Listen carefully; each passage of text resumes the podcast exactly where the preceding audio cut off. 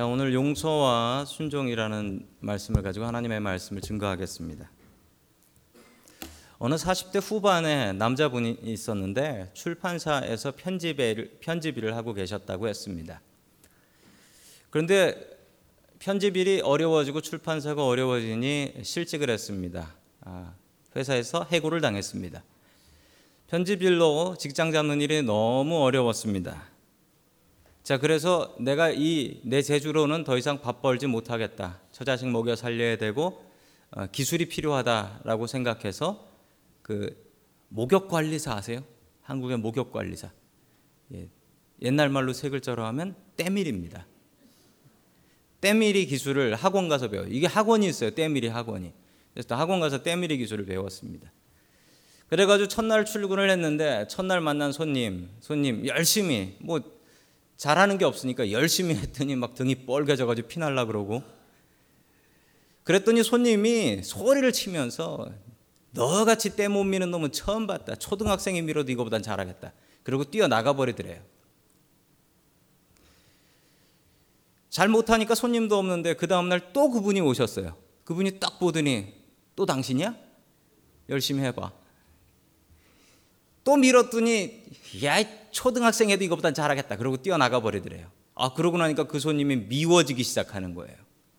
참 먹고 살기도 힘든데 이 때밀이 좀 해보려고 했더니 초등학생보다도 못한다고 소리 지르면서 가는 그 손님이 정말 미운 거예요. 그런데 미워하지 않기로 했어요. 내가 못 밀었으니까 그런 거지. 내가 못 밀었으니까 그런 거지. 열심히 하자 생각하는데 그 다음날 그분이 또 왔어요. 이제 무서워요. 열심히 밀었습니다. 열심히 밀었더니 그분이 갑자기 자, 여기 들어 누워봐. 여기 들어 누워봐. 그러더니 떼수건을 잡더니 이렇게 하란 말이야. 그러면서 알려주는데 너무 시원한 거예요. 알고 보니까 이분이 그 영등포의 전설의 때밀이 중에 한 분이셨대요. 때밀이 해가지고 빌딩 샀다는 분이었어요. 빌딩 사가지고 은퇴를 하신 거예요. 근데 이분이 보기에 얼마나 그 정말 너무 엉망이었을까. 그런데 진짜 열심히 땀 흘리면서 하는 거 보면서 이렇게 하란 말이야. 그러면서 기술을 가르쳐 주는데 학원에서 배운 건 기술도 아니었어요. 그분한테 며칠을 배우고 나서 때밀을 하는데 그 다음날 처음, 받, 처음 받은 손님이 때를 밀어줬더니 팁을 15,000원 주고 가더래요. 내 평생 이렇게 시원한 때밀이는 처음 봤다고. 후에 이 두 분이 친해졌습니다. 스승과 제자가 친해져서 노래방도 같이 다니고 같이 좀 놀다 보니까 그분이 스승님이 이렇게 얘기하셨어요. 너 진짜 못했어. 그런데 너 정말 열심히 하더라. 그래서 내가 가르쳐 준 거야. 여러분 미워하지 마십시오. 용서하십시오. 최선을 다하십시오. 오늘 성경 말씀에 보면 용서하며 최선 다한 사람이 하나 나옵니다. 어느 한 소녀의 이야기예요. 여러분 그 소녀의 이야기 그리고 나만의 이야기를 통하여 용서와 순종을 배울 수 있는 저와 여러분 될 수 있기를 주님의 이름으로 간절히 축원합니다. 아멘. 첫 번째 하나님께서 우리에게 주시는 말씀은 용서하며 살라라는 말씀이에요. 용서하며 살라. 자, 시리아의 장군 군대 장관이라고요. 장군도 아니에요. 군대 장관이면 아마 국방부 장관. 예, 당시에 서열 2위, 왕 다음으로 높은 국방부 장관이 되는 나아만이라는 사람이 있었는데 아까 읽었드렸던 말씀대로 이 사람은 대단한 용사였지만 문둥병자였다. 나병 환자였다라고 성경은 이야기합니다. 자, 그 집에 여자 종 하나가 있었는데 우리 열왕기하 5장 2절 말씀 같이 봅니다. 시작. 시리아가 군대를 일으켜서 이스라엘 땅에 쳐들어갔을 때에 그곳에서 어린 소녀 하나를 잡아온 적이 있었다. 아멘. 자, 안타까운 일 하나가 벌어집니다. 시리아 군대가 그 지난 시간부터 계속 말씀드렸던 계속 전쟁했던 그 시리아하고 이스라엘 국경을 같이 하고 있죠. 그래서 계속 다툼이 있었습니다. 자, 안타까운 일 하나가 벌어지는데 시리아 군대가 이스라엘을 쳐들어가서 거기에 있었던 어느 집을 습격해서 그 집에 있는 소녀 하나를 전쟁 포로로 붙잡아 왔다. 당시에 전쟁 포로는 쓸만하면 노예로 사용합니다. 그 노예는 평생 동안 노예로 살아가야 됩니다. 저희 집 위에 중학교가 하나 있습니다. 중학교가 있는데 여러분 중학생들이 제일 시끄러워요. 고등학생보다도 중학생이 더 시끄러워요. 학교 끝나고 내려올 때 되면 그 여학생들이 제잘제잘 거리는 소리, 장난치는 소리가 정말 대단해요. 여러분 그런 소녀입니다. 꿈 많고 웃음 많은 소녀의 인생이 하루아침에 완전히 바뀌어 버렸습니다. 귀한 집 딸에서 남의 집 노예가 돼 버린 거예요. 남의 집 노예가 돼 버린. 소망 없이 살아가는 이러다가 죽을 그런 인생이 돼 버린 거죠. 여러분 그날을 얼마나 원망하고 그날을 얼마나 저주했을까요? 내가 그날 거기에 나가지만 않았더라도 내가 저 시리아 군인들한테 붙잡히지만 않았더라도 우리 부모님하고 행복하게 사는데 여기서 내가 내 인생 이게 뭐냐? 자기 인생을 아마 저주하며 살 수밖에 없었을 것입니다. 여러분 그런데 이 소녀가 그렇게 살아가지 않습니다. 여러분 분노의 감옥이라는 감옥이 있습니다. 이 분노의 감옥은 내 마음 속에 있는 감옥입니다. 내가 미워하는 사람을 가둬두기 위해서 만든 감옥입니다. 여러분 그런데 실제로 그 감옥에 갇혀 있는 사람은 내가 미워하는 그 사람이 아니라 내가 갇혀서 삽니다. 계속해서 상처받은 과거가 여러분 옛날 레코드판 튀는 거 보셨어요? 그 자리로 다시 튀어서 또 오고 다시 튀어서 또 오고 미워하는 것이 쉬운 것 같지만 그 미움이라는 감옥에 그 미운 사람이 갇혀 있는 게 아니라 나 자신이 갇혀서 허우적대고 있는 것을 발견하면 정말 더 괴로워서 빠져나올 수가 없습니다. 그러나 이 소녀는 닮았, 달랐습니다. 여러분, 이 소녀는 그 미움과 원망이라는 감옥에서 속히 빠져나와서 어떻게 살아가나 한번 보십시오. 우리 3절의 말씀 같이 보겠습니다. 시작. 그 소녀가 여주인에게 말하였다. 주인 어른께서 사마리아에 있는 한 예언자를 만나보시면 좋겠습니다. 그분이라면 어른의 나병을 고칠 수가 있을 것입니다. 아멘. 이 소녀는 주인의 건강을 걱정했습니다.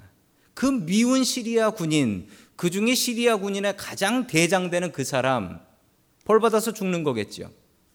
벌 받아서 죽는 쌤통이지요. 그런데 이 소녀는 그렇게 생각하지 않았습니다. 불쌍히 여겼습니다. 분노의 감옥에서 뛰쳐나왔습니다. 용서했습니다. 어떻게 이럴 수 있었을까요? 여러분, 이 소녀가 하나님을 믿는 소녀였습니다. 그러니 당시 이스라엘 왕도 믿지 않았던 하나님 그리고 그의 선지자의 능력을 믿지요. 그리고 소개하지요. 이랬다가 안 되면 어떻게 될까요? 이 소녀 살아남을 수 있을까요? 살아남을 수 없을 것 같은데요. 확실한 믿음, 고침에 대한 믿음이 있었기 때문에 소개했습니다. 여러분 어쩌면 이럴 수 있었을까요? 믿음이었습니다. 믿음이 있으니까요. 자기를 부리는 주인이 불쌍해 보여요.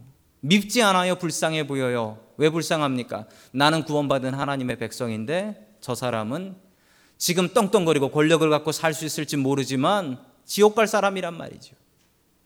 불쌍히 여기는 마음이 내가 하나님을 믿으니까 저 사람이 아무리 좋은 집에 살고 아무리 좋은 차를 굴리고 살고 아무리 돈이 많고 아무리 좋은 직업을 갖고 산다 할지라도 불쌍해 보이는 거예요. 저렇게 살면 뭐하나? 저렇게 죽으면 지옥 갈 텐데.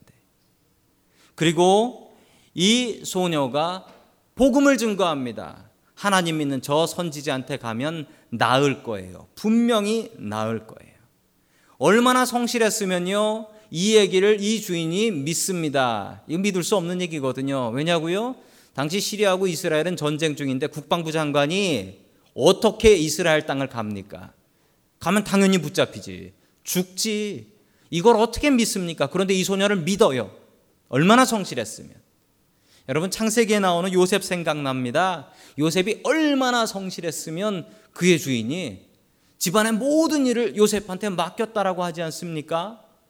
심지어 자기 아내를 범했다라고 해도 아내 말을 믿기보단 요셉 말을 믿어서 감옥 좋은 것에 빽써 가지고 넣어줬다고 하지 않습니까?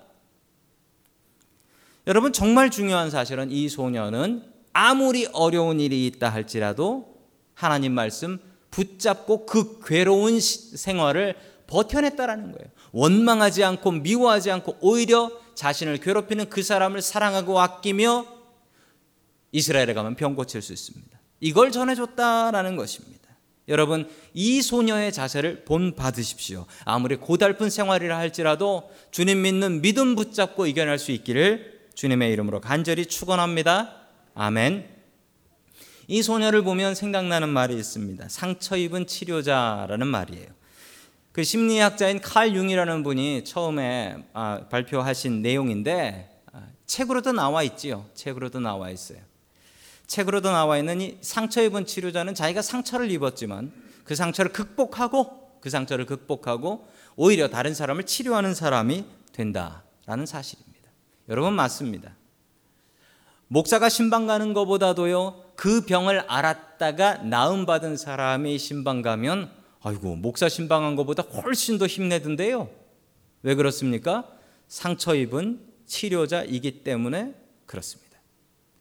고통 똑같은 고통을 당했고 그 고통을 극복한 사람, 먼저 당한 사람이 그 사람을 찾아가서 괜찮아. 어깨 한번 토닥여 주는 게 세상에 어떤 사람이 방문한 것보다도 힘을 내던데요. 그 이유는 상처 입은 치료자이기 때문에 그렇습니다. 강아지를 키우고 싶은 아이 하나가 있었습니다. 소년 하나가 있었습니다. 이 아이가 강아지를 사고 싶어서 강아지 한 마리를 사려고 열심히 용돈을 모았어요. 자기의 용돈을 열심히 모아서 모은 게 2불 37센트. 2불 37센트. 이 돈을 가지고 그 강아지 애견샵, 펫샵에 갔습니다. 그리고 아저씨한테 물었습니다. 아저씨, 강아지 한 마리 얼마예요? 물어봤더니 아저씨가 제일 싼 게 30불. 이렇게 얘기했습니다. 이 아이가 한숨을 푹 쉬면서 아저씨, 그럼 구경이라도 해도 돼요? 어, 구경하는 건 자유다. 아이가 강아지를 열심히 구경하다가 정말 싸 보이는 강아지 하나를 발견했어요. 이 강아지는 다리 하나를 뒷다리 하나를 쩔뚝쩔뚝거리는 뒷다리 하나가 가늘어요. 쩔뚝쩔뚝거리는 강아지였습니다. 이 아이가 다시 물었습니다. 아저씨 이 강아지 아픈가요? 그랬더니 아저씨가 얘기했어요. 그래 이 강아지는 태어날 때부터 뒷다리 다쳐서 평생 저렇게 살아야 되는 불구 장애 장애 강아지란다. 그러자 이 아이의 눈동자가 갑자기 빛나기 시작했어요. 이걸 살 수 있다라고 생각했던 것 같아요. 아저씨, 저 강아지 저한테 파세요. 얘야, 네가 원하면 저 강아지는 그냥 줄게. 얘는 팔 수 있는 물건이 아니야. 돈 받고 팔 만한 놈이 아니란다. 가치 없어. 그러자 이 아이의 얼굴이 뻘개지면서 아저씨, 제가 지금 이불 37센트 드리고 매달 제 용돈에서 5센트씩 갚을게요. 저한테 파세요. 제가 30불 다 갚을게요. 그러자 이 아저씨가 귀찮았는지 이 아이한테 큰 소리를 지르면서 얘기했습니다. 얘야, 얘가 왜 이렇게 말귀를 못 알아들어? 이 강아지 돈 받고 팔 놈이 아니라고. 너랑 같이 뛰어놀 수 없는, 죄송합니다. 병신이라고. 이렇게 아저씨가 소리 질렀습니다. 그러자 이 말을 들은 소년이 눈물을 주르르 흘려요. 눈물을 주르르. 그러면서 자기 옆에 다리를 다리를 보여주면서 다리를 이렇게 바지를 걷어서 보여주면서 자기 다리를 보여줘요. 근데 다리가 가늘어. 그리고 거기에 쇠로 된 보정기가 박혀 있어요. 아이가 이렇게 얘기했어요. 저도 한쪽 다리가 불구해요. 다른 아이들처럼 뛸 수가 없어요. 그래서 제가 이 강아지를 제일 잘 돌볼 수 있어요. 저는 이 강아지의 마음을 이해할 수 있어요. 주인은 아무 말도 할 수 없었다라고 합니다. 이 소녀는 자기의 상처를 상처로 덮어두지 않았습니다. 상처 입은 치료자로 다른 동물을 돌봐주려고 했습니다. 상처가 있는 사람은 다른 사람을 똑같은 상처 입은 다른 사람을 위로할 수 있습니다. 돌볼 수 있습니다. 세상에 마음과 몸에 상처 하나 없는 사람이 어디에 있겠습니까? 그러나 그 상처에 빠져서 그 상처에서 허우적거리며 그 상처라는 감옥 속에서 살아가는 사람도 있습니다. 아마 사탄은 그렇게 살아가길 원할 것입니다. 여러분, 미움이라는 감옥에 갇혀 살지 마십시오. 미움이라는 감옥에 노예로 살아가지 마십시오.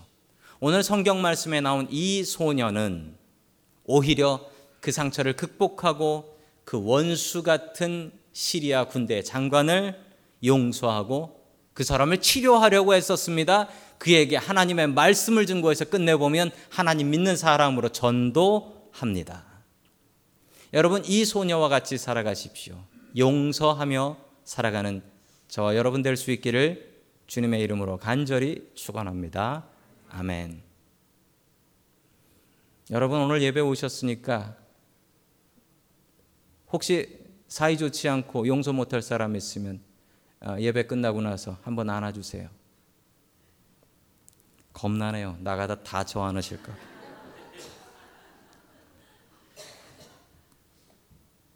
네, 사양하겠습니다.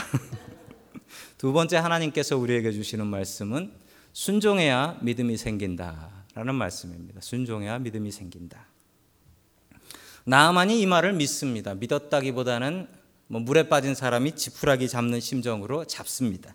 자, 계속해서 6절 말씀 같이 봅니다. 시작. 왕의 편지를 이스라엘 왕에게 전하였다. 그 편지에는 이렇게 쓰여 있었다. 내가 이 편지와 함께 나의 신하 나아만을 귀하에게 보냅니다. 부디 그의 나병을 고쳐주시기 바랍니다. 아멘. 이 나아만이 왕한테 인정을 많이 받았던 부하였던 것 같습니다. 보통 나병 걸리면 그냥 그 사회에서 쫓아내 버리는 게 맞습니다. 왜냐하면 나병은 고쳐지지 않았었거든요, 그때까지. 지금도 나병을 고친다라고는 하지만 더 이상 진행이 안 되게 할 수는 있지만 떨어진 손가락 붙일 수는 없거든요. 만들 수는 없거든요. 나병은 그렇게 무섭습니다. 성경의 나병은 성경의 처음 시작부터 나오는 질병입니다. 이 병이 잘 고쳐지지 않는 이유가 있습니다. 왜 그러냐면 이 잠복기라고 하죠. 잠복기. 잠복기가 이 나병은 짧게는 3년 그리고 길게는 30년이래요. 내가 병에 걸리고 나서 30년 뒤에 안다라는 겁니다. 그러니 그 사이에 다른 사람 다 옮겨버리는 거죠. 그래서 이 나병은 정복될 수가 없어요. 안타까운 상황입니다.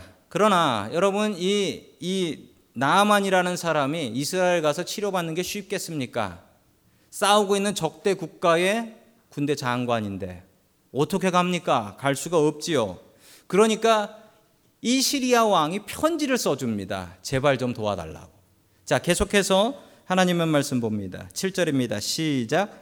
이스라엘 왕은 그 편지를 읽고 낙담하여 자기의 옷을 주위를 둘러보고 말하였다. 내가 사람을 죽이고 살리는 신이라도 된다는 말인가? 이렇게 사람을 보내고 나병을 고쳐달라고 하니 될 말인가?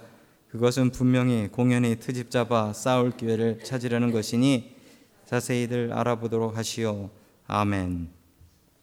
자, 이 왕의 이름은 성경에 뭐라고 나옵니까? 이스라엘 왕이라고 나옵니다. 여러분, 이 왕의 진짜 이름은 여호람 세 자입니다. 이스라엘 왕 다섯 자입니다. 아니, 세 자가 더 짧은데 왜 다섯 자 썼을까요? 쓸모없는 왕이기 때문에 그렇습니다. 성경에 이름 기록하기도 아까운 그런 왕이기 때문에 글자가 더 길어도 이름 적지 않습니다. 여러분, 하나님께서는 믿음을 보십니다. 이 믿음이 없어요. 믿음이 없어요.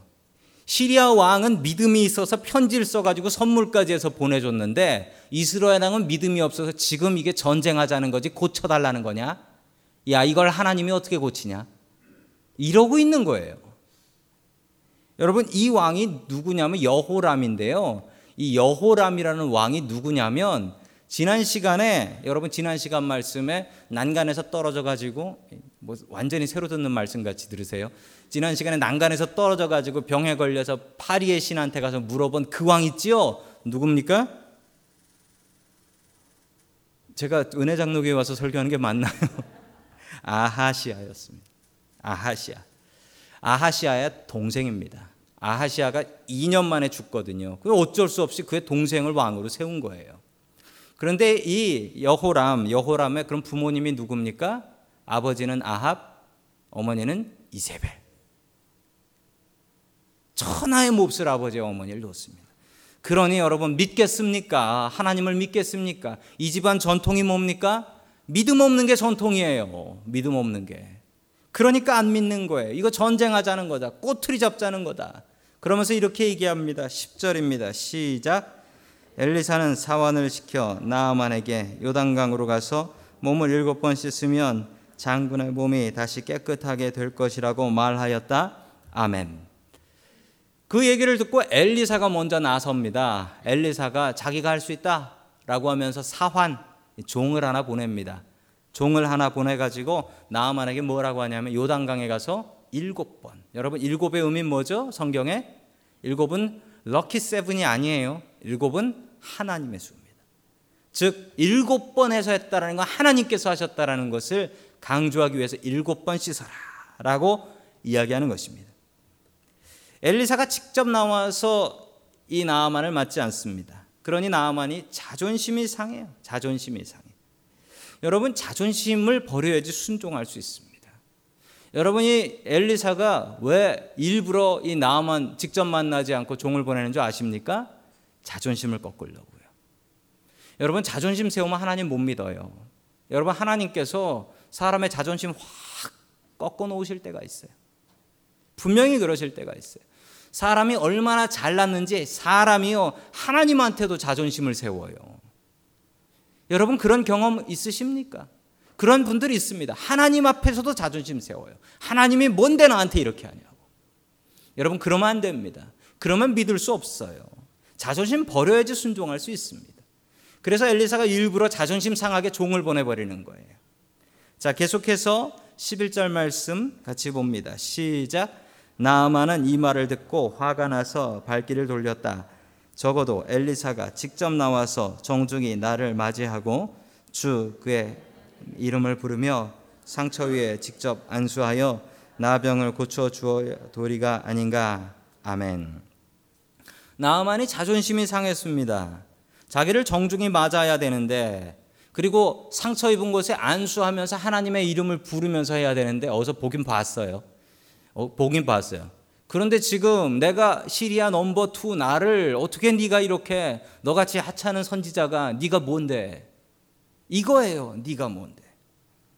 여러분 자존심은 있어야 됩니다. 그러나 그게 자만심으로 가면 안 됩니다. 한국에서 어떤 여자분이 긴 치마 입고 지하철역 가다가 떼구르르 굴렀대요. 치마 밟고 떼구르르 굴렀대요. 그래서 기절을 해버렸대요.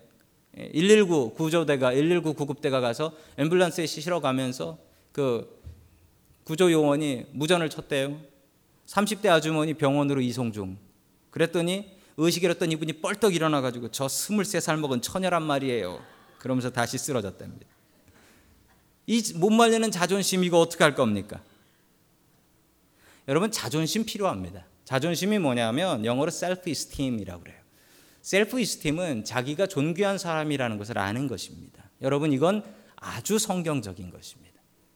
셀프 이스팀 자기가 존귀한 사람이라는 거 알아야 됩니다. 여러분 나는 존귀한 사람입니다. 그리고 옆에 계신 분들도 존귀한 분들입니다. 왜냐고요? 아무리 쓸모없는 노숙자라 할지라도 여러분 하나님께서 예수님께서 그 사람이 십자가 지셨어요. 예수님의 목숨의 가치가 있는 게 사람입니다. 여러분 옆에 있는 사람을 이렇게 축복하면 좋겠습니다. 당신은 소중한 사람입니다. 좀 해보세요. 자, 옆에 주위에 계신 분들 좀 해주시고요. 어, 나를 향해서 축복하십시오. 나를 향해서 나는 소중한 사람입니다. 나는 소중한 사람입니다. 자존심 있어야 합니다. 그런데 여러분, 이게 자만심으로 가면 안 돼요. 자만심은 뭐냐면요. 내가 존귀하고 너는 아니다라는 거예요. 내가 존귀하고 너는 아니다. 남을 까부시는 거예요. 남을 까부시는 거예요. 나는 소중하고 너는 소중하지 않다라는 거예요. 내가 잘났다라는 겁니다. 여러분 이러면 안 됩니다. 이러면 친구 다 떨어져요. 여러분 친구 없는 분들 다시 한번 생각해 보십시오. 자만심이 있는 분일 수 있습니다. 네가 뭔데? 이 나만이 갖고 있는 것은 네가 뭔데? 네가 주의 종이냐? 네가 뭔데? 네가 뭔데 나를 무시해? 자존심이 아니에요. 자만심입니다. 자만심. 네가 뭔데?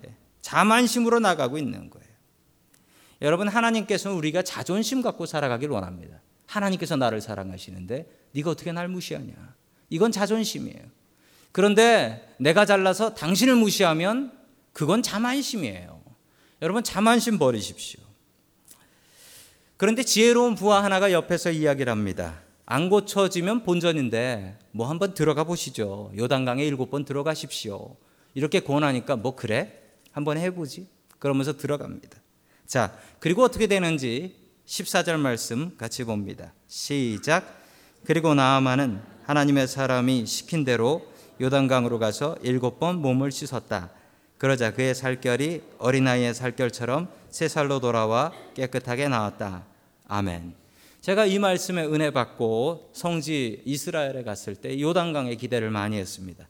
그리고 요단강을 보고 나서 저도 일곱 번 씻어서 예, 일곱 번 씻어서 외모를 바꾸자 하고 들어가서 제가 일곱 번을 씻었습니다. 그랬더니 제가 어린아이와 같이 철이 없어지더라고요. 더러운 물에서 물장구 만 치다 나왔습니다. 여러분 그런데 여기서 중요한 사실 하나가 있습니다.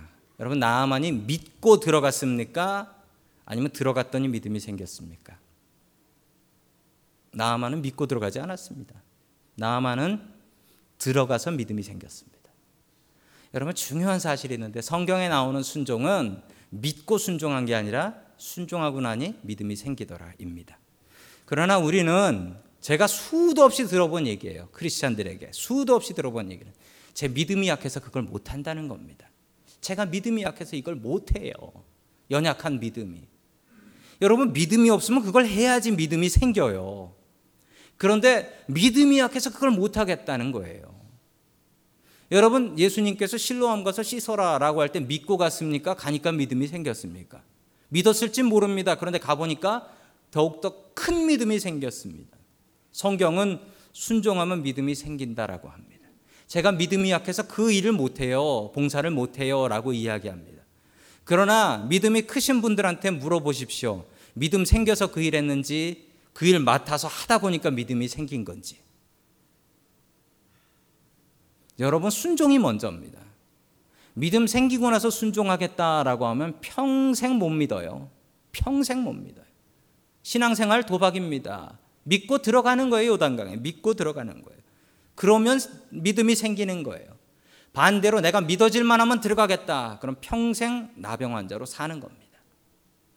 계속해서 15절의 말씀 봅니다. 시작. 나만과 그의 모든 수행원이 하나님의 사람에게로 되돌아와서 엘리사 앞에 서서 말하였다. 이제야 나는 온 세계에서 이스라엘 하나님이 계시지 않다는 것을 알게 되었습니다. 부디 예언자님의 종인 제가 드리는 이 선물을 받아 주십시오. 아멘. 이제야 하나님만 신인 것을 알았습니다. 놀라운 고백입니다. 다른 신 섬기지 않겠다. 하나님만 믿겠다라는 얘기입니다. 여러분 이것은 나만이 내가 가서 군대 장관으로 잘린다 할지라도 나는 하나님 믿겠습니다라는 고백입니다. 당시 전쟁은 자기 신과 남의 신이 싸우는 거라고 했는데 남의 신을 믿어버리면 이 사람은 도대체 뭡니까? 자기 목숨 다해 자기 직업 던져버리고 내가 죽는다고 할지라도 하나님 믿겠습니다. 라고 하며 이스라엘의 흙을 퍼갑니다. 내가 이 흙 아니고서는 다른 흙에서는 예배드리지 않겠습니다. 이렇게 다짐해버려요. 나만이 믿음의 사람이 되어버립니다. 하나님의 사람이 됩니다. 누구 덕분에요? 누구 덕분입니까? 그 소녀 덕분에. 자신의 평생을 저주하며 살아갈 뻔한 그 소녀 덕분에 그 소녀가 용서하며 최선 다하며 그리고 복음을 전할 처지도 아니었지만 자기의 주인에게 복음 전했기 때문에 이 기적이 벌어졌고 잠시 동안 이스라엘과 시리아에는 평화가 흐릅니다. 누구 덕분에? 이 소녀 덕분에. 이 소녀에게 이 마음을 주신 하나님 덕분에. 하나님 덕분에. 여러분 이 소녀의 용서 덕분에 이 일이 가능했습니다. 여러분 이 소녀처럼 용서하며 사십시오. 나만처럼 먼저 순종해서 믿음을 키워 나아가십시오. 그 소녀처럼 나만처럼 용서와 순종의 사람 될 수 있기를 주님의 이름으로 간절히 축원합니다.